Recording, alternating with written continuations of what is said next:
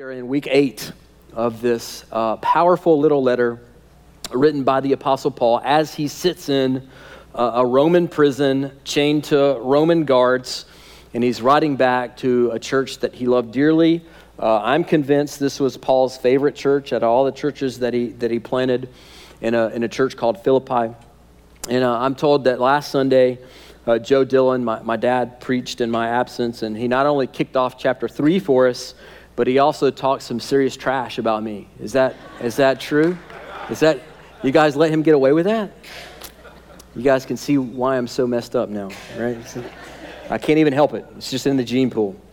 Um, I love my dad. I'm glad you guys got a chance to see how messed up he is too. Well, I had I did have some time off last week. We did a we did a staycation last week, which by the way is like one of the best ways to have a vacation. We really enjoyed that. And uh, one of the things that I, that I enjoy doing when I have some time off is, is I really enjoy watching documentaries, right? My, my wife, not so much, so I have to wait until she's busy doing something else. And then I go find a, a documentary to watch. And, um, and I came across this documentary last week um, about a triathlete named James Lawrence. And I've got a picture of James Lawrence. He's known as the Iron Cowboy uh, because he wears a cowboy hat sometimes when he runs so that his family can pick him out of, of the crowd. And the funny thing is, uh, he wasn't a runner. So even as an adult, he, he, didn't, he didn't like running. And, but his wife signed him up for a, for a marathon. And he was too cheap to waste the $70 entry fee. And so he decided to run this, this marathon. He didn't want to waste the money and uh, he decided he didn't hate it so he went from marathons and he started doing triathlons. And eventually he got this crazy idea. Some of y'all may have heard about this story. Uh, this crazy idea called the 50 50 50 it was 50 triathlons in 50 states in 50 days. Okay? Which which if you know anything at all about like running or swimming or bike is nuts. So he talked to experts talked to doctors and they all said no don't don't do it. The, hu- the human body is not designed for this. The human body will begin to break down. You could actually cause long term long term damage. We're not created to, to function at that high level of exertion for that long. And of course, he did it anyway. And so they, uh, they document this, this journey, and as you can imagine, it was absolutely brutal.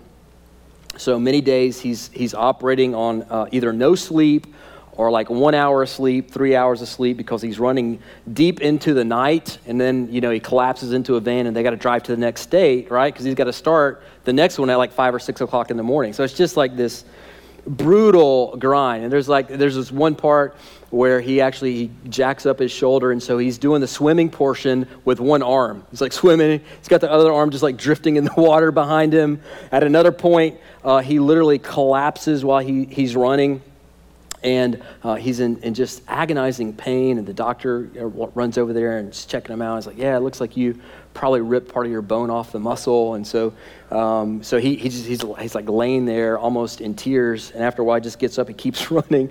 And he's like he's straining and he's pushing and he's grinding towards the finish line.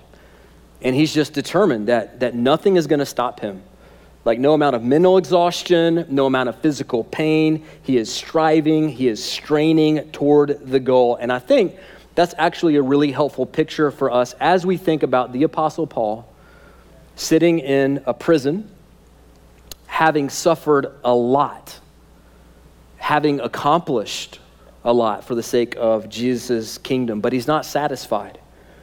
He's not resting on his laurels. He's, he's pressing forward. He's running his race hard until the finish line. And so we're going to pick up right there in the middle of chapter 3, verse 12. And this is the Apostle Paul writing. And he says this Not that I have already obtained this. Now, and he's talking about his relationship with Jesus, okay? Becoming more and more like Jesus. The Bible calls this, it's a big word, uh, sanctification. But it just means, you know, we, we become believers. Uh, we begin to follow Jesus. He, he gives us His Holy Spirit to guide us and lead us. And then the rest of our life is spent becoming more and more like Jesus. That's what we call the process of sanctification. And Paul is saying, man, I, ha- I haven't arrived yet. So he says, not that I have already obtained this or am already perfect, but I press on to make it my own because Christ Jesus has made me his own. Now, if you're in Christ this morning, aren't you glad that Jesus has made you his own? That when we were dead, he made us alive.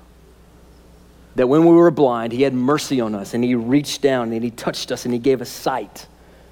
And Paul is saying, believer, never forget the magnificence of this truth.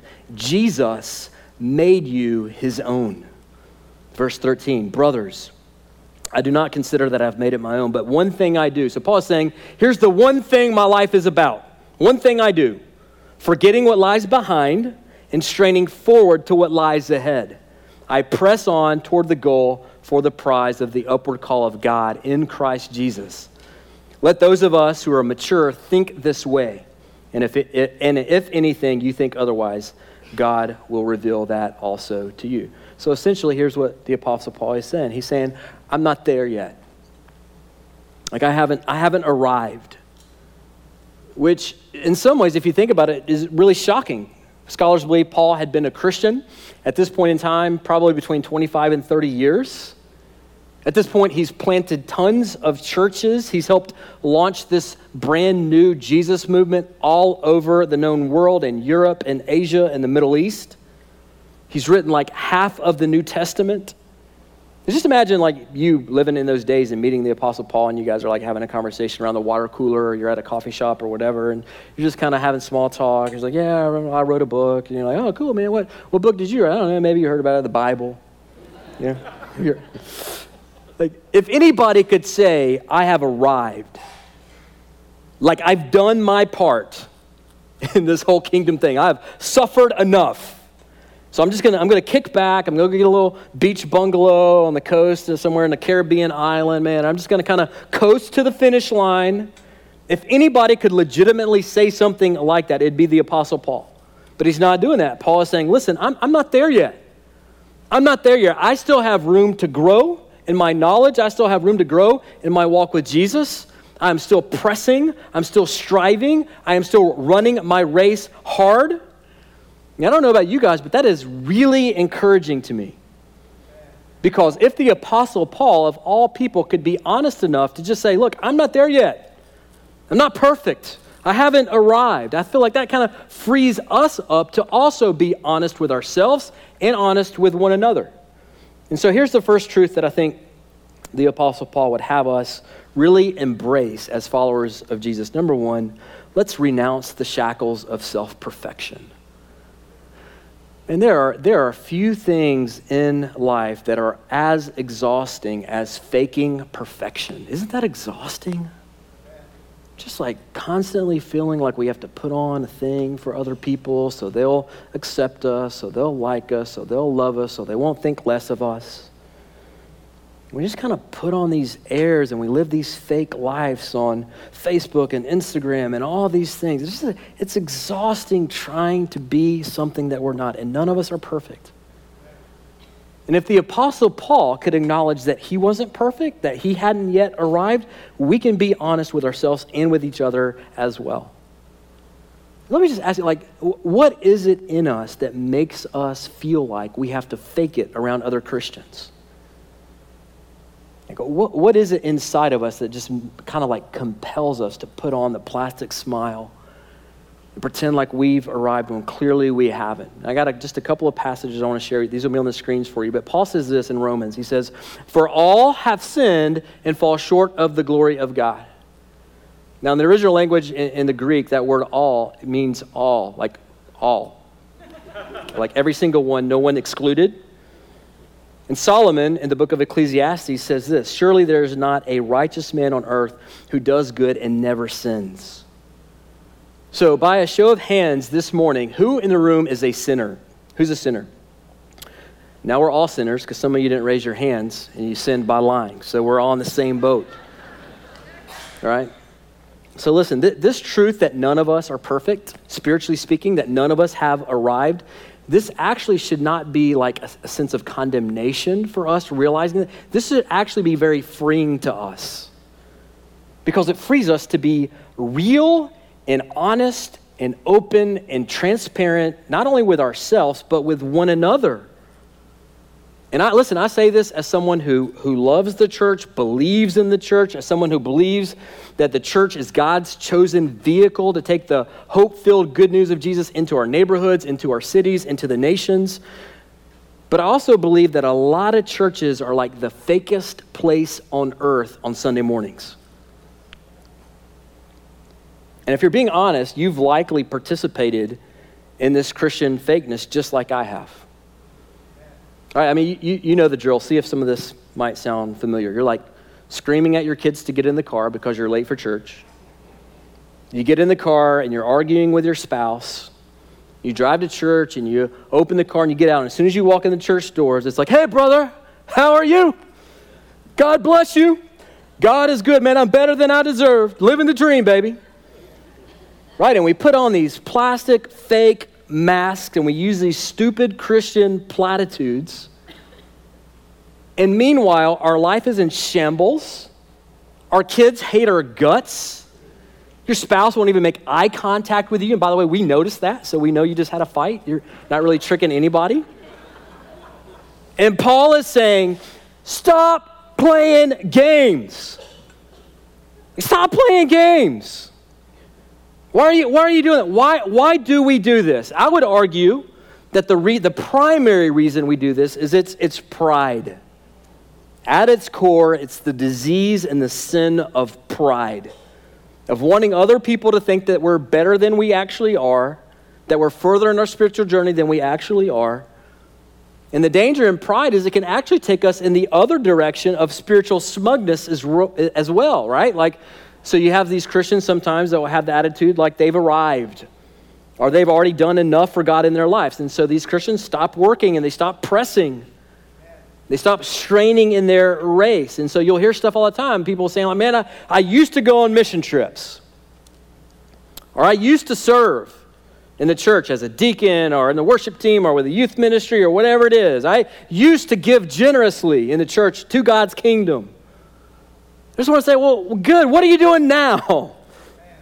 What are you doing now to pursue Jesus? Like today, what are you doing to advance his kingdom?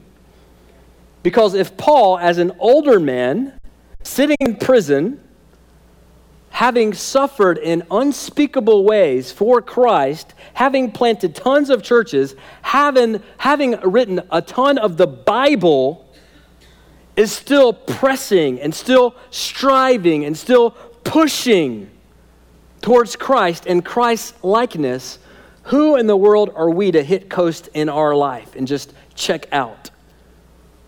I would argue that's spiritual arrogance and immaturity, regardless of how old you are. So let's acknowledge what Paul is acknowledging here that none of us have arrived, none of us are perfect. And let's renounce the shackles, the slavery of self perfection. And that leads us right in to truth number two this morning. Press into the race of knowing Jesus. And I love the way the Apostle Paul articulates this in another letter. This is in 1 Corinthians. This will be on the screens for you. Listen to the way he describes this race of chasing after Jesus. He says, Do you not know that in a race all the runners run, but only one receives the prize? So run that you may obtain it.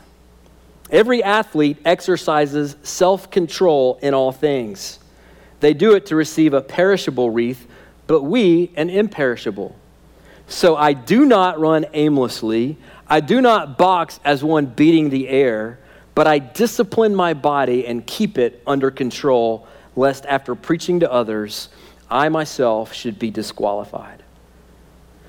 One of the reasons, among many, that I love the Apostle Paul is the guy clearly, at some point in his life, was an athlete or he was at least a huge fan of, of sports, right? He's always talking about running and racing and pressing and boxing. And uh, he's a dude, right? He loves sports. I can relate to guys like him. And he says, look, like, like a runner doesn't run aimlessly, just like a boxer doesn't flail around, right? A good boxer is, is disciplined in his stance He's strategic in his punches, right? Do you ever remember when you were a kid, maybe on the playground, elementary school? You know, little skirmishes and fights break out, you know. You ever see a fight where one kid clearly knows how to fight, you know, he's got his hands up and he's, he's throwing his punches and he's bobbing and he's, he's weaving, and you got the other kid doing the human windmill, you know, like that, you know. And the kid that's doing the human windmill just gets destroyed, like pummeled. Paul's saying, don't do that. Don't be the human windmill in your spiritual life. saying, Christian, run your race like that, a disciplined race. Fight like that. Be the runner, be the boxer who is disciplined as you press into and pursue, pursue and strive to be like Jesus with that same level of intensity and grit and intentionality in your life. And then Paul gives us two ways to pursue Jesus in this way. Look halfway, go back to verse 13. Kind of halfway through verse 13, he says this. But one thing I do, so he's saying, this is what my life is about. This is what I'm about. Forgetting what lies behind and straining forward to what lies ahead, I press on towards the goal for the prize of the upward calling God in Christ Jesus. So, how, how do you press into the race of, of knowing Jesus, of becoming more like Jesus? The first way is this you have to forget your past. You have to forget your past. I mean, how, how many of us are absolutely crippled to some degree by our past mistakes and our sins? And how many of us are, are, are, just slaves to maybe, maybe painful things that other people have done to us in our lives? And so I don't, I don't know your story. I don't know uh, what baggage you're carrying around, but I know that we all have stuff. And I know that we all come to this room with our own set of, of pain and wounds and different sets of baggage. And so for you, I don't know, maybe you were abused as a child. Maybe you were uh, taken advantage of by someone that you trusted. I don't know what your story is, but here, here's what Paul is saying. You listen, you cannot change the past, but Jesus frees us to move beyond our past. See, our past doesn't have to define our, our present or our future. Now remember, Paul himself was, was basically a murderer, was he not? This guy's a, this guy's a terrorist before he meets Jesus. And we don't see him in any of his writings just kind of moping around. Ah, oh, God, I guess God can't really use me. I mean, I'm a terrible person. Look at my past. I'm a, I'm a murderer. I'm just a sorry, no good person. No, Paul is pressing forward. Paul understood that he was a new creation in Christ, that his sin had been paid for in full by the blood of Jesus. And so, Christian, if you want to run this race, you have to learn how to release the baggage of your past. Now, I know some of you are actually um, runners. You enjoy running. I'm not one of y'all, but some of y'all actually uh, like to run. And I have run a few times. Um, but for those of you who run, how well would it go for you in whatever, a 5K, a 10K, half marathon, whatever it is that, that you run, if you decided to run your race looking backwards? How well would that go for you? You think you would win that race? You're probably going to be in the hospital, right? Because if you can't see where you're going, you're probably going to trip over something and you're going to eat some asphalt. It's, it's not, it's not going to be good. It's not going to be good for you. Paul's saying, why, why are you doing this? Why are, you, why, are you living in the, why are you living in the past? You have to learn how to forget your past. You got to move past it. You've got to stop looking back at your sins and your mistakes. You can't allow that stuff to imprison you in the present and in the future. He's saying, eyes up, eyes forward. So you've got to forget your past. And not only must we forget our sins in the past and our failures in the past, I think it's important that we learn how to also forget our past successes and achievements because it seems to me that there are great many Christians who live in the glory days. You know what I'm talking about? We all know Christians like that, right? Back when I was in college, man, I told my whole dorm about Jesus. And back in the, in the 70s, I had all my neighbors in a Bible study. Back when I was younger, I used to share my faith with everybody. Good. Well, I just want to say, are you dead yet? No, I mean, you're like talking to me. Stop looking back and run your race, Christian.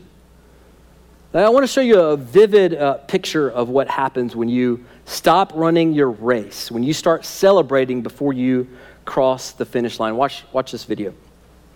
Take my word for it, there's a moral to this story. Yeah, it looked like a coronation for Tanguy Pepiot. He's getting the crowd. He wants the crowd to cheer his performance, and at the end, he gets pipped. He gets pipped by Meron Simon of Washington.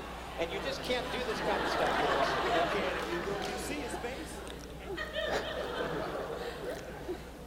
That stinks. you notice what happened, right? The guy's got the race won. He's way ahead of everybody. He slows down. He's celebrating. He's throwing his arms up in the air, trying to get the crowd to cheer for him. and as he's celebrating, somebody passes him. He loses the race. The, the clip ends with him laying on the ground. Like, I can't believe I'm such a moron. Don't be that guy in your spiritual journey. And look, it's not just with like individual believers, there are entire churches like all over this country that will be dead at this time next year. I'm talking thousands of churches because they cannot get over the glory days. Man, we had success in the 60s. Man, we had success in the 70s doing this kind of music and this kind of preaching and these kind of programs. So we're just going to keep doing the same thing. The problem's not with us, the problem's with everybody else. Listen, you cannot move forward with your eyes on your past achievements. I love this story um, in the ancient Roman empires when, uh, when Roman generals would go out to battle and they would, they would have a victory. They would, they would come back, and as they would enter the city, they would have huge parades. And so everybody would come out and they would line the streets and they would throw flowers at the soldiers and just kind of be praising them. And they would go to the temple and make sacrifices to all their pagan gods. But it was this huge deal, like this huge fanfare. And as the generals would march through this, this huge scene of people just throwing flowers and like wor- basically worshiping them, they would have a slave that would follow the Roman general around. This would be like a gladiator slave. And all he would do is he'd walk behind the Roman general as everybody is cheering, and he would just say into his ear, You're just a man. You're just a man. You're mortal. You're going to die. And he would just keep saying the same thing over and over to this victorious Roman warrior. Why? Because they knew that if these Roman generals, these great warriors, begin to focus on their past achievements, if they wouldn't forget their successes, then the next time they go out to, to battle, they would be reading their own cl- press clippings and they would get slaughtered. So it would actually have a slave just follow them around, just saying, You're just a man. Don't listen to all this. You're a man. You're going to die. You're mortal. I think Paul is basically saying the same thing that you got to forget the past.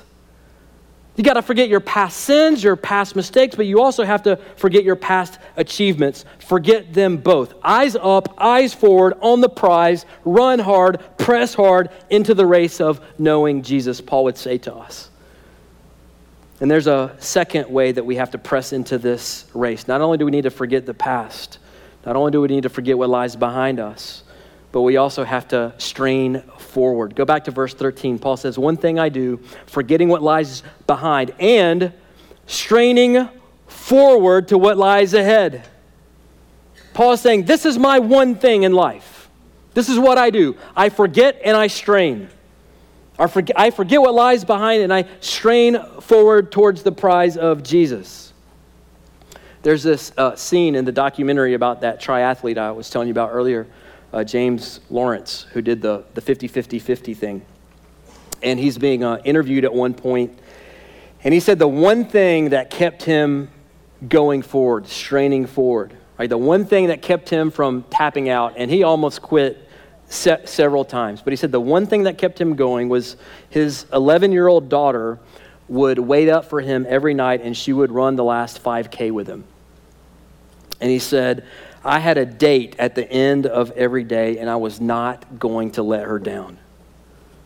And so he'd picture his little girl at the end of his race waiting for him every single day. And that prize, that goal of not ever letting her down, drove him to grind, to strive, to strain, to press through unimaginable mental and physical pain. And Paul is saying this is what Jesus should be for the Christian. He is the fuel that powers our race.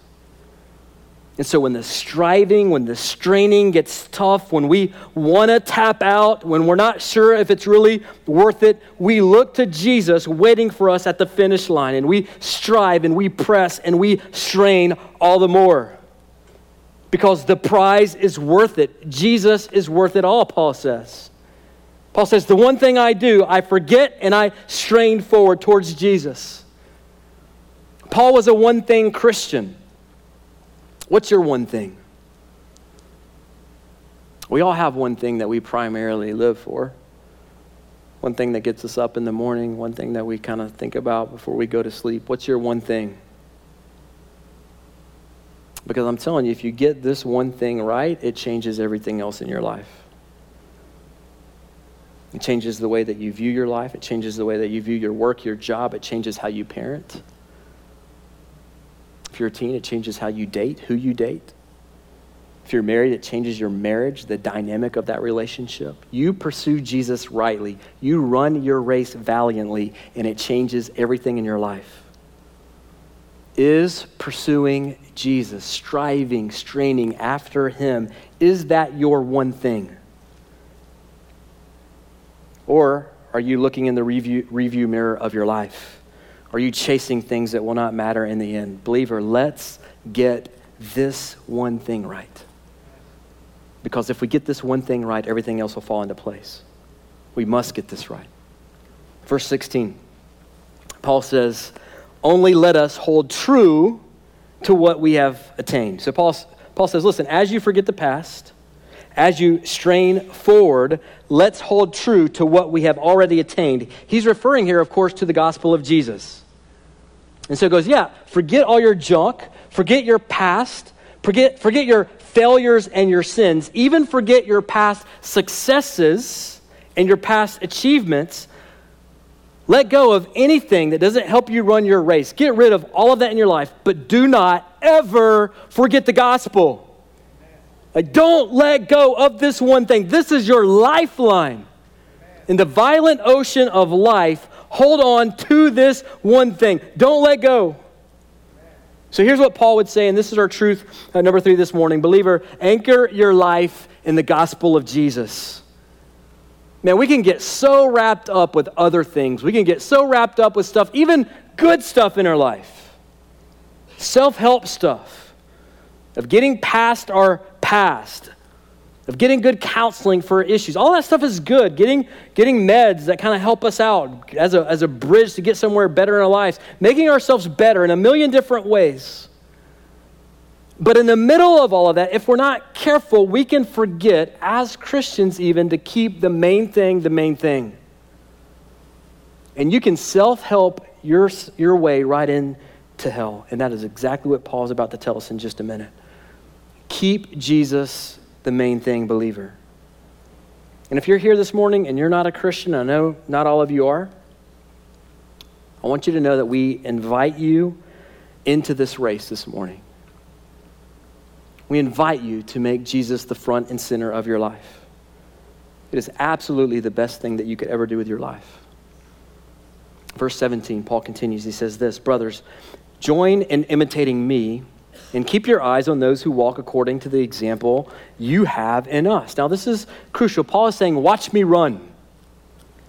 He's saying, I'm not perfect. I've already told you that I'm not perfect, but I'm running hard and my eyes are, are locked in on Jesus. And when I stumble, and I do stumble, I get right back up, I dust myself off, and I run even harder toward Jesus. So Paul is saying, if you need an example, watch me. And keep your eyes on others who are running in this way. In other words, he's saying, get around mature disciples. And I think one of the reasons that a lot of Christians, especially young Christians, struggle so much in their walk with Jesus is they don't do this. They don't find people who are running the race, who are ahead of them in the race, and just get around them and spend time with them. I remember when I was 20 years old, a brand new uh, follower of Jesus, and uh, there was a guy in my church who was about 10 years older than me at the time. And one Sunday morning at church, I just cornered him and I said, Man, can you take me under your, your wing? He's probably thinking, what, Who is this crazy kid? You know, but he did. And we spent time together every single week for uh, about a year, and I grew a ton during that year. Some of you need to find that man or that woman who is not perfect, but they've been running stronger and longer and harder than you have, and you need to get around them and you need to watch them. You need, you need to watch how they interact with their spouse. You need to watch how they raise their kids. You need to watch how they leverage their retirement for the kingdom of Jesus, right? Not, not coasting in their golden years, but using their retirement freedom with their time and their money to love Jesus all the more. Like, get around those people. Find those people. And listen, don't do what a lot of I see young Christians doing, which is basically like sulking. Like, man, nobody has offered to disciple me. Nobody's offered to mentor me. Poor, pitiful me. I'm gonna go find someone. You ask someone to lunch. You take somebody to coffee. You be the aggressor. You pursue this in your life. Don't, don't sit around waiting for some like magical disciple fairy to drop a, a mentor into your life. Get after it. And here's the point uh, this morning, right here, and, and we're not going to belabor this because Paul doesn't. Point number four get around mature disciples, Christian. If you want to run long and strong, get around mature disciples. If you want to grow, if you want to run this race well, you have to get around mature disciples. Verse 18. For many of whom I have often told you, and now tell you even with tears, Paul is heartbroken over these brothers and sisters that he's now about to start describing to us. Many of whom I've often told you about, and I tell you now, even with tears, they walk as enemies of the cross of Christ. Their end is destruction, their God is their belly, and they glory in their shame with minds set on earthly things. Now, Paul is contrasting the type of people that we should imitate, the type of people we should watch, the type of people we should be around, with the type of people that we shouldn't be around and shouldn't watch and shouldn't imitate. And to the best that I can tell, Paul is referring here to people who would claim to be Christians with their mouths, but would deny him with their lives. In other words, these are fakes. And you know people like this, and I know people like this as well. And Paul is saying their God is their belly, meaning their primary appetite in life is for sin, not for Jesus. Their primary appetite, the primary things they pursue in their life, are sinful things. And he says they are enemies of the cross. Regardless of what they proclaim with their mouth, they are enemies of the cross. Their end is destruction, and they glory in their shame. Meaning, the things that they ought to be embarrassed about, they actually celebrate. Now, we live in a culture that perpetually does this, don't we? The very things that, that many people should be most ashamed of are celebrated. And Paul is saying, don't be like these people. They may claim Jesus with their mouths, but their end is destruction. And Paul is saying, listen, just because you're, if you're younger, you're in school, just because your friends disrespect their parents, that doesn't mean we do as followers of Jesus. Just because your classmates are dishonest with their work doesn't mean we are. Just because sexual sin has become like normalized in our culture and celebrated in our culture doesn't mean we do that. Just because people live greedy, selfish lives and they're not generous with their time or their money doesn't mean we live that way. Because as followers of Jesus, we do not glory in shameful things. We are called to be different. So Paul is saying, be careful of bad examples, even in the church. Even of people who would proclaim that they're Christians. Be careful. Make sure you're getting around the right people, lest you also be led astray in your walk. And he closes with one more encouragement beginning in verse 20. He says this But our citizenship is in heaven, and from it we await a Savior, the Lord Jesus Christ, who will transform our lowly body to be like his glorious body by the power that enables him even to subject all things to himself. So Paul says, live like a citizen of heaven, Christian, because that is exactly what you are. It doesn't make sense for you to, to be a citizen of heaven and live like a citizen of the world. Like people should look at our lives. They should see how we love one another. They should see how we serve one another. They should observe how we give our lives away to the poor and the marginalized and to the forgotten and the oppressed. They should observe how we spend our time and yes, even our money. And they should go like, man, you, you are not from around here, are you? Like we say in Alabama, you ain't from these parts, are you? You're not from around here. And we should say, yeah, well, I'm not. I belong to another kingdom. A better kingdom ruled by a better king. Let me tell you about him. And so, our last truth as we kind of finish out this morning is this truth number five Christian, live like a citizen of another kingdom. The aroma of your life should set you apart from almost everybody else in your life.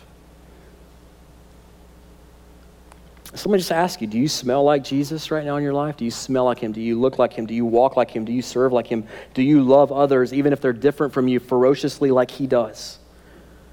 Our lives should be distinctly different than the world's lives. People should detect a Jesus bent to the way that we walk through this world. Believer, let's live like citizens of a better kingdom. And as Paul is pursuing Jesus, he's living this life, he's forgetting his past, he's straining all the more towards Jesus. All the while, he can see the prize in the distance. He can see Jesus standing at the finish line. Paul can see that day when Jesus is going to give us a new glorified body in the new heavens and the new earth. And won't that be an incredible day? And he can see the kingdom where there will be no more death, he can see the kingdom where there'll be no more suffering, there'll be no more kids with cancer, be no more abuse, there more, no more racism, no, no more rape, no more wars. And Paul can see the feasting table set with Jesus and all the saints, where we will eat and drink in freedom and paradise forever with the one who has set us free. And on that day, he won't regret running his race. And on that day, he won't regret all the pain and he won't regret all the loss. And on that day, when he hears those words come from the mouth of Jesus, well done, my good and faithful servant, enter into your rest, it will all have been worth it. And this prize fuels his race. This is what he is running toward. And it's almost like we could see a, a smile on Paul's beaten, weathered, scarred face as he pins these words to us, as he imagines that day when he crosses his finish line and he sees Jesus face to face. And it should be like that in our lives as well. There's a pastor in California named John MacArthur, and he tells the story of uh, being at the foot of the Swiss Alps. And if you know anything about the Swiss Alps, many people climb those mountains. Many people die trying to climb those uh, mountains every single year. They're beautiful mountains, breathtaking, really. And so uh, MacArthur was at the bottom of one of these mountains, and, and he recounts the story of seeing a, a marker for, uh, for a man who had, who had died trying to summit this mountain. It had a little epitaph on it. It said, the only thing it had on it was his name and three words. The three words were this He died climbing. He died climbing. I'd say, man, that, that should be all of our epitaphs, Christians. They died climbing. They didn't slow down. They didn't give up. They didn't surrender. They didn't stop short of finishing their race. They pressed forward. They strained across the finish line. Not perfect, but they died climbing towards Jesus and their lives mattered in the kingdom of God. So, yeah, throw our bodies in the ground, but man, carve that on my headstone. He died climbing. She died climbing. And now they're at the summit with Jesus forever. Let that be the story of our lives. Let that be the legacy of our lives. I invite you to bow your heads with me as we close. The band comes. And I have just one question for you to consider this morning if you're here and you're a follower of Jesus, you're a Christian, how you doing with this today? How you doing running your race? Not how are you doing 10 years ago, 20 years ago in college when you first became a believer. Not last week, not last month. How are you doing running your race well now, this week, today, this morning? Have you been distracted by your past, like Paul talked about? Maybe your past sins, your past mistakes. Maybe you're actually being crippled by your past successes and spiritual achievements. Have you stopped running hard after Jesus because you're discouraged or you're tired spiritually? Or maybe even more dangerously, have you stopped running hard after Jesus because you feel like you've already done enough? You've done your part. If that's you, let me just encourage you, Christian, get back in the race. Get back in the race. Forget the past. The past doesn't matter. Strain forward, press forward like a runner towards Jesus. Let's die climbing. And if you're here and you're not a Christian, I just want you to know we invite you into this glorious race of pursuing Jesus with your life. And I want you to know you are made for this race. You are made for this. And until you start running this race, you're never going to be satisfied. So, if that's where you are this morning, if you want to know more about starting that race with Jesus, that journey with Jesus, We'll have some prayer counselors up here in just a few minutes. I'm about to pray, then we'll sing, and we'll have some people up here would encourage you. We'd love to talk with you, love to pray with you.